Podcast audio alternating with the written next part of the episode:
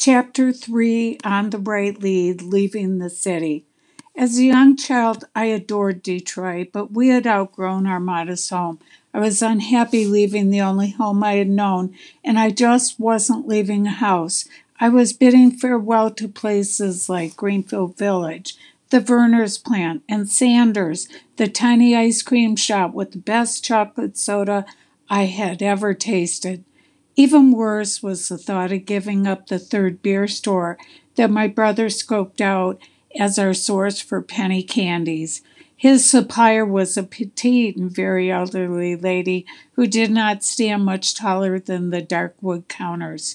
She talked nicely to us kids while she moved around her place, bent over from old age. We never hung out for too long because it was a beer store and it was a mile and a half from our house. The busy main road was off limits, but with candy on our minds, we did not care about the rules. No stakes were too high for affordable candy. When the coast was clear at home, we snuck off on our bikes. Our legs pedaled like turbines so that we had enough shopping time to choose between Mary Jane's, squirrels, licorice pipes, Pez, Neccos, dots, wax teeth, and of course candy cigarettes. In the suburbs, I would not be in close proximity to friends like the Grogan kids. The pathway between our homes through a shared property line was well worn. We Walker kids were always at their back door, anticipating that our friends were home. We sang sweet and convincingly, Timmy, Mary, Mikey, can you come out and play? Then we held our breath, waiting to see who ran to the door. I never took the friendships we made in that house for granted, but at the time I never thought my life would change so profoundly one day. My parents did the right thing to obtain acreage on the old Sly apple farm northwest of Detroit. My dad counted 41 apple trees still standing when we arrived. Horses pulled wagons to pick antique apples with names like Greening, California Banana, Baldwin, Wagner, and Snow until the farm closed in 1947. The rural transition into our new home was formidable for me, and I was not happy with the new arrangements. There was no spontaneity or hanging out with my friends because an adult had to chauffeur me everywhere. Missing my early childhood friends was bad enough, but to have social roadblocks was painfully restrictive and would require some clever ingenuity to overcome.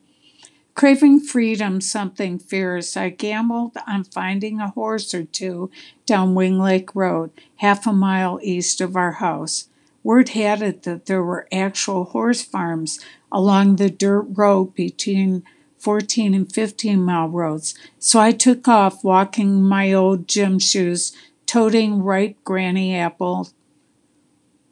What I found was one pasture after the other full of horses. It was like opening a horse book and having every color and breed right there bays, pintos, palominos, Appaloosas, grays, whites, blacks, and chestnuts, all waiting my touch. In my mind, any horse grazing in a pasture was fair game. On school nights, time was short, so I decided to quit slogging around on foot. I picked up the pace by calling him my brother's old discarded bike. He painted it robin egg blue. It had no back fender, but it did have a hideous and useless bar, if you know what I mean. My sister was a willing accomplice, so the transportation dilemma actually doubled in size. We needed a tandem bike with two seats and a big plastic basket basket to carry all our horse treats and not some junky looking boy's bike. Full of adventurous anticipation, we accepted the big bike that was the Pegasus of our horse escapades. Note that I mentioned a single bike for the two of us. Judy, my sister, sat comfortably on the cushioned seat with her arms wrapped around my waist, with cool air touching her face and flowing through her hair.